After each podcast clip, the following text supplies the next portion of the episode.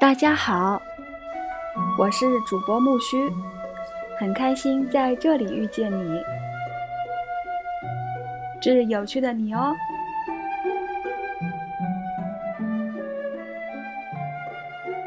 今天分享的文字来自于周国平《爱的五重奏》节选。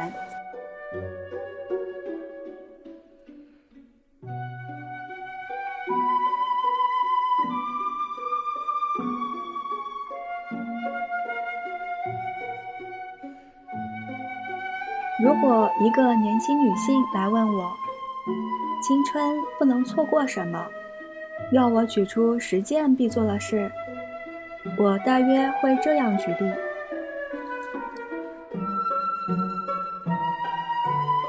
一，至少恋爱一次，最多两次，一次也没有，未免辜负了青春。但真恋爱不容易，超过两次就有赝品之嫌。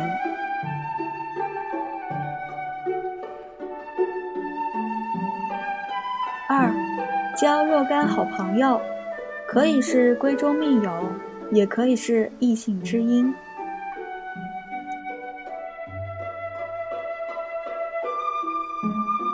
三，学会烹调，能烧几样好菜，重要的不是手艺本身，而是从中体会日常生活的情趣。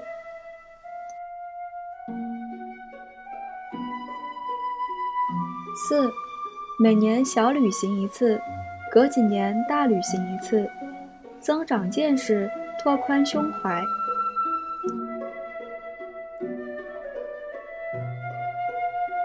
五，锻炼身体，最好有一种自己喜欢、能够持之以恒的体育项目。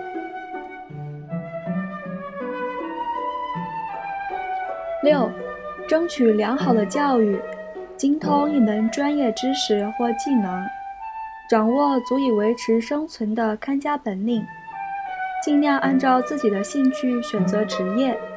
如果不做不到，就以敬业精神对待本职工作。同时在业余发展自己的兴趣。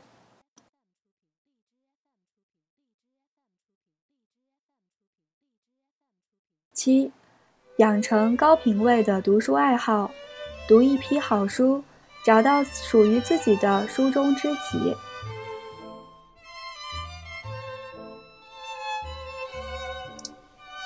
八，至少喜欢一种艺术，音乐、舞蹈、绘画都行，可以自己创作与参与，也可以是欣赏。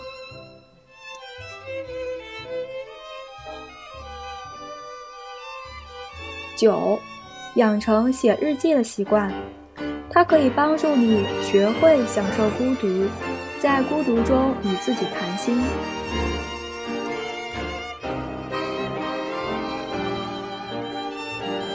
十，经历一次较大的挫折而不被打败，只要不被打败，你就会变得比过去强大许多倍。不经历这一回，你不知道自己其实有多么有力量。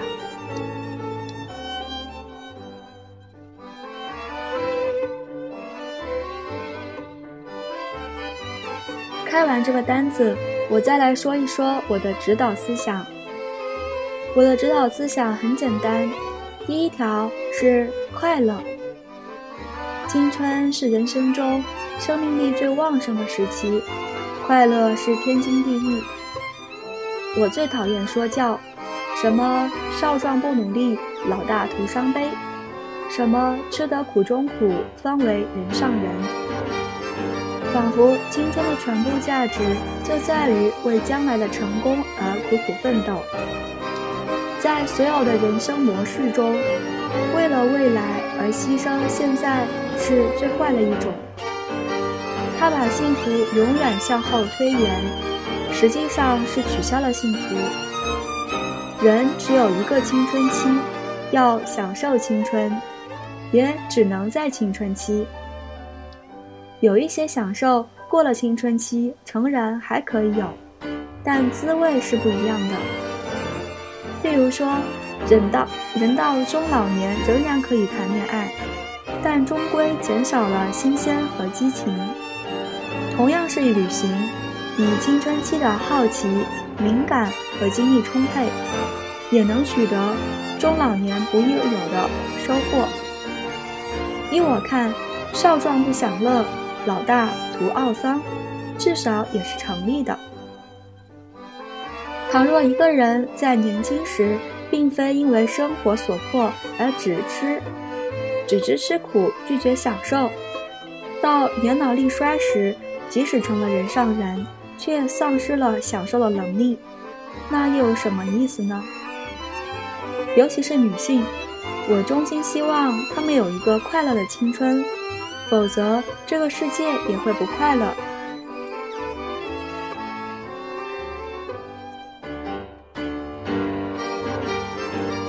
但是快乐不应该是单一的、短暂的、完全依赖外部条件的，应该是丰富的、持久的，能够靠自己创造的，否则结果仍是不快乐。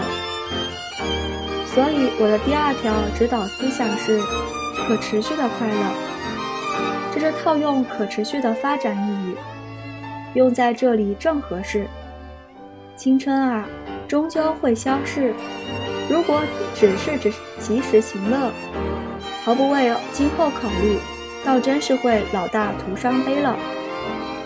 为今后考虑，一方面是实际的考虑，例如要有真本事，要有健康的身体等等；另一方面更重要的是，要使快乐本身不但是快乐，而且具有生长的能力，能够生成新的更多的快乐。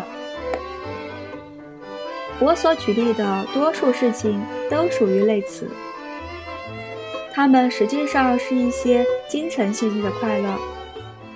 青春是心智最活泼的时期，也是心智趋于定型的时期。